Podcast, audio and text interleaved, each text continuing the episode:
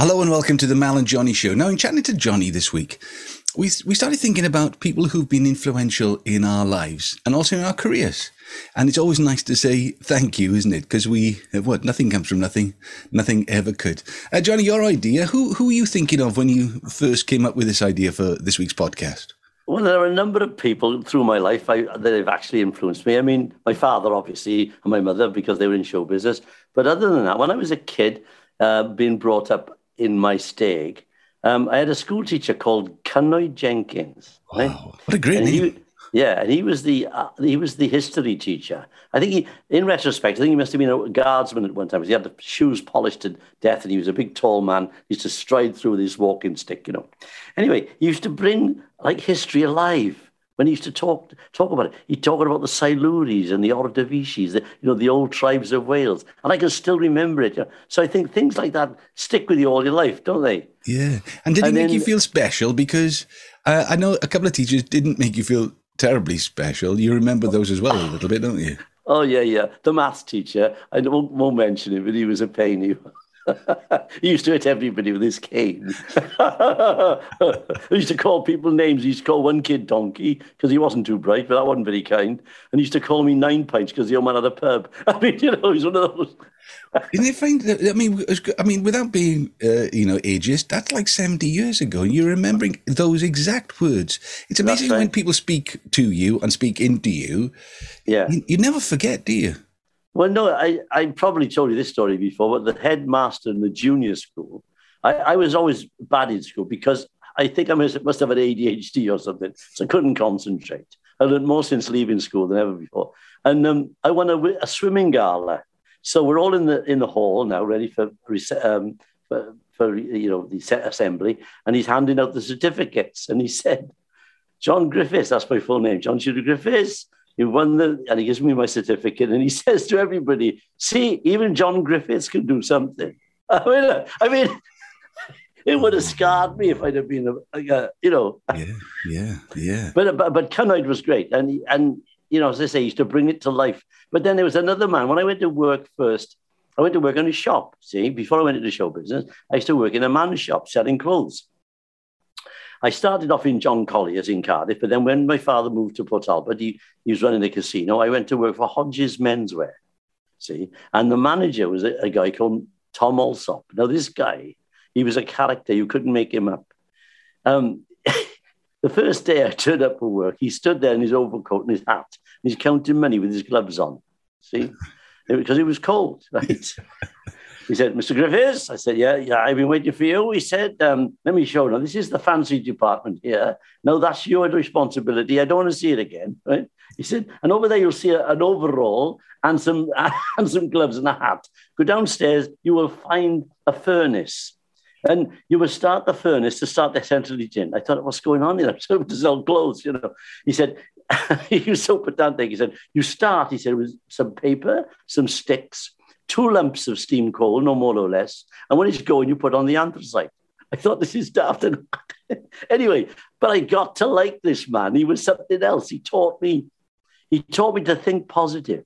Yeah. For instance, it's Christmas uh, Eve, and the place was like ransacked. All the stock had gone nearly. It was ten minutes to six on Christmas Eve. We're about to go home, and this guy walks in. He says, "Got any ties?" And we had about six left. I said, "Well, we've got six ties left. Is there any good? Take your pick." Tom, Mr. Griffiths, what do you mean we have six? We have six attractive ties. Which one do you want? Negativity will get you nowhere. And he's right. yeah. Never be negative. There's no point. Exactly. but he was a he was a tyrant, but I liked him. Do you know what I mean? Yeah, and he, we became big pals, you know. And I'd, I'd go and see him after I went into showbiz. I called back and see him in the shop. Ah, put the kettle on, Mr. Griffiths, grab a cup of tea. Oh. And he was like, you know, he was great. He was like, um, I'm trying to think if there's anybody like him. He's a haberdasher, you know. Oh. A bit like the guy. Yeah, what was the guy that was in um, Grace Brothers? In, was it? Uh, yeah, yeah, no, yeah, but Dad's Army. Oh, uh, low, low, somebody. Uh, oh, I thought what? Um, Arthur Lowe. Yeah, yeah, he was a bit like him, you oh, know. Yes. But, but he was in the end. I loved him. He was a great guy, you know. Yeah, yeah. Uh, so, and then I think, who else was there? Well, people like that I never met, like Richard Burton, inspired me. Right. I, I used to love to listen to Under Milk Wood. The voice used to get to me, and it was fantastic. Yeah. And um, I'd go on the ship, I'd take Under Milkwood with me on my headphones. And when I wasn't working, I'd be up on deck with the headphones listening to Under Milk Wood, you know. Wow. But, and he, of course, he was from Port Talbot. So there was that connection, you know. Yeah. I'm thinking What about you? Yeah, yeah. So I'm thinking in school. Now there was a, a chap called Peter Williams. Oh, Right. I, I always refer to him as Peter Bongo Williams. Uh, so he was uh, he- was in charge of a class, but given the role of setting up the school band. Right. So Yeah. he used to play, and I can still remember it now. He used to play a lovely, lovely big guitar, and he never had a plectrum. So he he would take his cigarette packets and cut them up and use the cardboard for for, uh, for right, right, right. But he was uh, he introduced me to all these sort of folk songs like uh, John Riley, um, Streets of London. Um, what was the bit hit by Thin Lizzy? Um, I went walking on the mountain. Don't uh, your daddy. Oh, whiskey in the jarro. Sorry, got there eventually. Whiskey in the Taught me all those songs, and we had a couple of couple of girl singers, and then there was uh, Michael Edwards used to play the bongos as well because they were Mr. Peter Bongo Williams's bongos. Yeah, and we used to meet sort of most lunchtimes uh, to have a band practice, and he gave me my first sort of break. You know, he knew I was writing songs, so he put mm. me on the stage. You know, he said, "Right, yeah, yeah. You're going to sing your songs now to the whole of the school." I must have been nine or 10 years old, you know. yeah. But he had that confidence in Yeah. me to uh, actually go out. And, and I, you know, I suppose you need your first break, don't you? You need someone to say, You can do this. Well, that's right. and- Go and Well, it's like thinking of my. Well, now you've reminded me. My my first dancing teacher, lady called Kitty Slocum. She she was very famous in Cardiff, and she she taught lots of people. Made it quite big, like Irving Davies, who became a huge um, choreographer in London. He used to do all the Cilla Black shows and so on. And uh, she was my mother's teacher. And she was a big influence. I, I, she came up the pub one day, and, and I'd seen somebody on TV. I think it was uh, Sammy Davis or something. I want to be. I want to dance like that. She said, "Come down." She said, "I'll teach you." And she did. And the very first show I ever did, I was about 14, I think. And um, I wore my father's dress suit. He must have been small when he, because it was like a, it was a tail suit, right? Right. And uh, it was at the Memorial Hall in Barry. Right. And she taught me this step, and I tapped right across the stage, tapped on, tapped, and then tapped off the other side. That was it. Wow. But I was doing pieces. I was thinking, oh, I was so nervous on going on stage, you know. Yeah. But that was the first time I ever went on the stage. Yeah. Yeah. Um, then I suppose in your professional career, somebody like, well, like Dorothy, Dorothy Squires, you know, to give you those those breaks to to play the Yeah. London Palladium and stuff like that. That you know, it shows that someone who knows what they're talking about uh, has Yeah. the confidence in putting you in that in that position. Well, I remember I was telling my old man on that night we did the Palladium, 1971, I think it was. And uh, my father was there and he said, Thanks for doing this, Dot. He said, You know, I really appreciate it. So she said, Well, I did it for you, Bert, for what you did for me when I was starting, she said. But I tell you something, I wouldn't have done it if you was no bloody good. I thought that was like, at least he was honest, you know what I mean? Honest to the yeah to the nth degree. Um, uh, Stan Stan Stennett must have been good for you as well. Stan was a big influence on me with the pantomimes. I mean, you've learned so much from just watching Stan, the way he could go on a stage and command the children. I mean, it was like magic. He'd walk on, they didn't know who he was. He'd go, make a few funny noises, play a guitar chord and go, hello, kids. And they go, hello, Billy. And then you come as one. You're in my gang now, boys. Okay, everything I do, you got to do it. You know. And he just got him in the palm of his hand. And the way he'd walk on, as soon as you int- introduced him, you know, his music would start, da, da, da, da, da, da, and he'd walk across the stage and he wouldn't look at the audience. And then just as he got middle of the stage, he'd go, and they, they'd come up and, like, you know, it was just his timing was so good, you know. Yeah, yeah, Oh, I did so many pantos with Stan. It was crazy. yeah. Okay, so um, in my professional career, I suppose John Peel uh, and his Yeah. producer, you know, writing to my dad, having that, you know, saying we think he's good enough to be on the radio. I mean, that was that was astounding. Uh, Steve Brown, a guy called Steve Brown, who actually was Elton John's mentor. He's the guy who got him to stop writing Eurovision songs and start writing songs that would become Elton John songs. You know, produced his first album, and he came to Swansea and signed me, and was always a big supporter. I remember he wrote to um to the record company once. He'd sort of split from the record company, and I'd done some demos with Elton John, and Yeah. they were umming and ahhing about what to do next. And he wrote a letter to the uh, the then new boss of Rocket Records and said, "If you don't record and put this record out, the big pop star in the sky will make your ears drop off." so that was something like that. Gus Dudgeon, who produced Elton and, and um, David Bowie, I remember Yeah. being in a you know in a limousine going back to his house, having done a session. Him saying, God, I just wish I was you. I think this man's got all these gold records, you know. Uh, yeah. What about arrangers? Did you work with any good arrangers? Arrangers? No, let me just think now then because it was a bit different in those. Because what what happened for me is that we mm. it was the other way around. I know that you would have the the full Monty, wouldn't you, when you did record? Yeah, yeah. I didn't write anything. I was just the singer, and the arranger would come in the new song, and he'd arrange it with a thirty six piece orchestra, well, and it was amazing. You and in those days you recorded with the band. Wow. You were in a box. Yes. Uh, to, to, isolate you, but no, of course, it's done in bits, as you know. Yeah. Um, and it was fun. And funny enough, Sinatra, even to the end, wouldn't work only that way. You had to work with the orchestra because you get the feel of the orchestra. Yeah. yeah. And I remember this book was called um, Arthur Greenslade. Okay. Right. Now, Arthur Greenslade used to be Engelbert Humperdinck's conductor and Shirley Bassey's. Okay. So this song I sang from Gibraltar, um, the B side was like a, a, jazz waltz, a bit like the last waltz. See? So when it finished, he went, Oh, it's just like Enge. he told me a great story about Enge. He well, said the thing is with Enge. He yeah. said the thing with Enge. He said he, he was doing this one uh, record. I don't know which one it was, and he couldn't get one part of it. He was throwing him. He couldn't do it. In the end, he said we had all equipment in Great Yarmouth where he was doing the summer season. We're in his house trying to record this bit, which he couldn't couldn't get. So in the end, Gordon Mills rang up Tom Jones. He said, "Get up here," he said. So Jonesy came up. He said, "Sing that," and he did it like that. He said, "I want it like that." So no wonder they don't get off. That's a great story. That's a great Because Tom Jones is a natural, isn't he? He can, oh, yeah. he can sing anything. Yeah, he doesn't think you about know. it. He just does it. Just does, just it. does it. Yeah. yeah.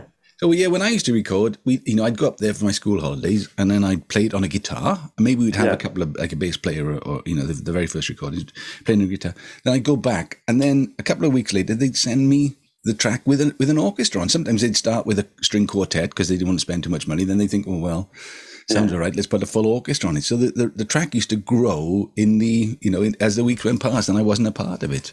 Um, I, I, did once did Eurovision live uh, with yeah. Ronnie Hazlehurst. The Ronnie. Oh. I, I, worked with him once. yeah, that was. He I came mean, to that, Wales. Did he? He came to us. He used to do the Margaret Williams show from HTV, oh. and I did one of Margaret's programs. Ronnie oh. Well, yeah. you know, he knew, he knew, his he knew his notes and oh, everything. And, good, yeah. Um, you know, that was that. That is a wonderful experience singing with an orchestra. I don't think there's anything nothing like it, is there? Nothing, nothing like, it. it. Uh, arrangers. There was a guy called Richard Hewson who did um because the thing is, see, when I was doing stuff with this guy Gus Dudgeon. Mm. Um, Elton was in a sort of like an in between time. He was thinking of losing one band and, and changing to some other musicians. Mm. And so, and Gus was the biggest producer in the world at the time. So he, he could get anybody to do work because if they did a good job on my tracks, they might get a chance to, to do Elton's. Yeah, yeah, yeah.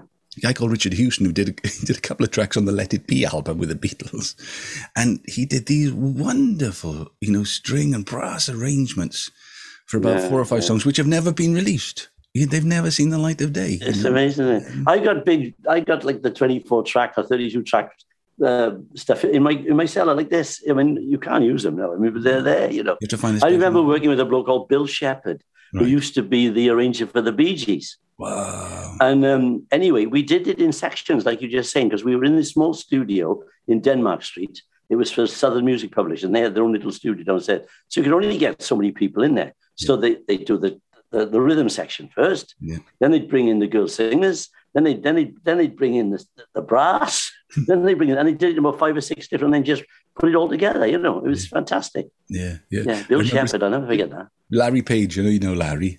Larry uh, Page, the teenage saying, rage. You know, because once you get, you know, once you get a reputation, you get a couple of hits. You know, we want the new sound. So this guy, I, I wonder if it's the same guy. He'd done some arrangements for the Bee Gees, mm. and Larry said, "Right, want him for my next, you know, hit record." Mm. And of course, so he play, gives him the song, and he does the arrangement. They come to the the session, and um, you know, they they play the track, and the orchestra's all there. Nothing happens for like a two, three minutes. It's only a four, three and a half minute song. And he's only done a string arrangement for the last minute and a half of the track. Oh. and Larry's going, I'm paying him a lot of money. I want more notes. So yeah, yeah, yeah. Scribble out some more. Get you know, even though the guy, the arranger, thought he didn't need those extra bits. It's exactly like Casno when I did the record. And he brought in them. Um, uh, oh, the guy that did all the love affair hits. What's his name? Uh, anyway, he he brought him in to do the arrangement. Hmm. And he says, I want a great arrangement for John. I don't care what you spend, but I don't glockenspiel. One note, 15 quid.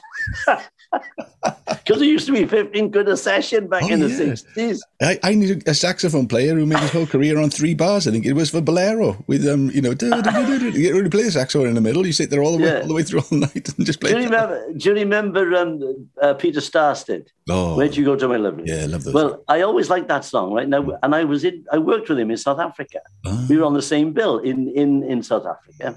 And he liked me. And he said, I'm going to write you a song, John, he said. Right. So he wrote me a song all about Rumney Valley. It's quite good, actually. I got it on somewhere. Anyhow, um, I always I asked him, I said, you know, when you did, where'd you go to my lovely? I've been wanted to know this. Hmm. If you listen to it, it's just guitar all the way through. All of a sudden, the strings come in for the last chorus, don't they? Mm. Just the last chorus. yeah. Yeah. Well, cost a fortune. There we are. Suppose Yeah. it makes the difference. Um, one last person then for me to mention, the guy called Michael Bogdanov. All right. Michael Bogdanov. Now, Michael, The had quite- director. the director had quite a reputation for being, I mean, you know, a number of times he said, "I'm never working with that man again," you know. But he was he was brilliant. He'd won Olivier awards. He'd worked Yeah, with yeah. all the big big stars. Helen Mirren used to babysit his kids, and you know they were they were big mates in that sort of London new Shakespeare Yeah, stuff. Um, but when I, I had this idea for a musical about the Welsh revival, I went to the Grand Theatre, and uh, the the manager of the Grand Theatre, Gary Hart, said, "You should see Michael Bogdanov because he's you know he's like almost like the resident director here for creating new work." And I was you know I was a bit terrified of Michael because of his reputation. Um, but I went to see him. And he was great. He was great. Yeah. And, and he said, mm, So when do you want to do it? I said, Well, it's the centenary of the revival, it's 2004. He said, No, it can't be done. How about 2005? And from that moment when he said, We're going to do this in 2005, I Mm, suddenly thought, This man believes I can write a musical. that's right. And it was it was wonderful. And, you know, he encouraged me to write another musical about the boxer Tommy Farr. And in fact, just before he passed away, I was in London talking to him and a guy called Guy Masterson about a new musical about Richard Burton. Oh, right. Yeah. So he still had, you know, when people have faith in you, when they Yeah. totally, because he was totally, um, totally confident in his own ability. He, he never, yeah, yeah. never doubted his own ability because he had a track record and, and the and the trophies to prove it. So he didn't, he didn't have to make himself big to make other people look, you know, small. No, that's right. he would yeah. build up yeah. the writer to be the most Yeah. important, you know, without the words on the page or the music on the stage. Yeah, yeah. Didn't he pass lately? Didn't he die? Yeah, it was a, year or so ago, and it, it, typical of Michael. He was in Greece. He just spent the evening with his family. He he Yeah, just yeah. had a glass of red wine, and he just sort of slipped away with. Oh, And you know, if he if he could have directed his passing, you That would have been it. That's what he would have done. do you remember D- David Howell, the actor, DH? DH saw him the other day. Yes, he's still going strong. Well, DH got a, company called Take, okay? so he, he rings me up. I, no, Alwyn rang, was on a ship somewhere in China, and she rings and said, oh, DH wants you to direct this pantomime. See? So he said, okay, I'll be home. And when I came back, so I did. I directed three of his pantomimes, and it was shown on S4C. But the funny thing, he said, I want a musical now, John. This is what reminded me what you just said. So what kind of musical? Anything, as long as it's Welsh. So I said, uh, what about, um, and I just thought, of, what about William Price? I said, he was a character. Oh, yeah, doing about William Price.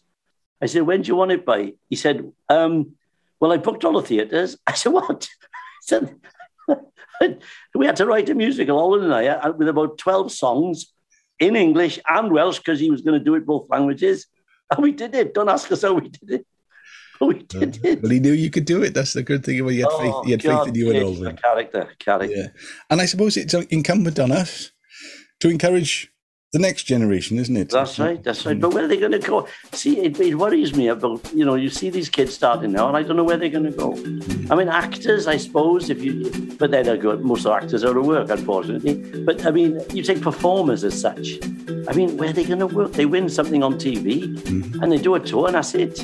There's no, unless they get into a musical, there's no clubs like we had. The nightclub circuit, uh, all the cabaret circuits are all gone. The varieties, I mean, I don't know where they work. It's It's a funny business. It's totally changed. But if As Wyn Calvin told us, we were blessed. We were blessed. We were blessed. Yeah, well, there we are. I remember he told me, talking about influence, when I was working in John Collier's, he came in, right? And I was 16, and then he came to buy some clothes. He said, John, if you're going into show business, they'll probably follow the old man. He said, but it's great you're working in a clothes shop. It shows you how to look after your props. I never forgot that either. There we are. Another another good influence on your career. All right. Look, well, lovely to speak to you. And enjoy, you. enjoy the lovely weather, and I'll see you next week. I'll see you next week. We'll think of something else to talk about. It's goodbye from him. and it's goodbye from you. Ta-da. Ta-da. Bye-bye.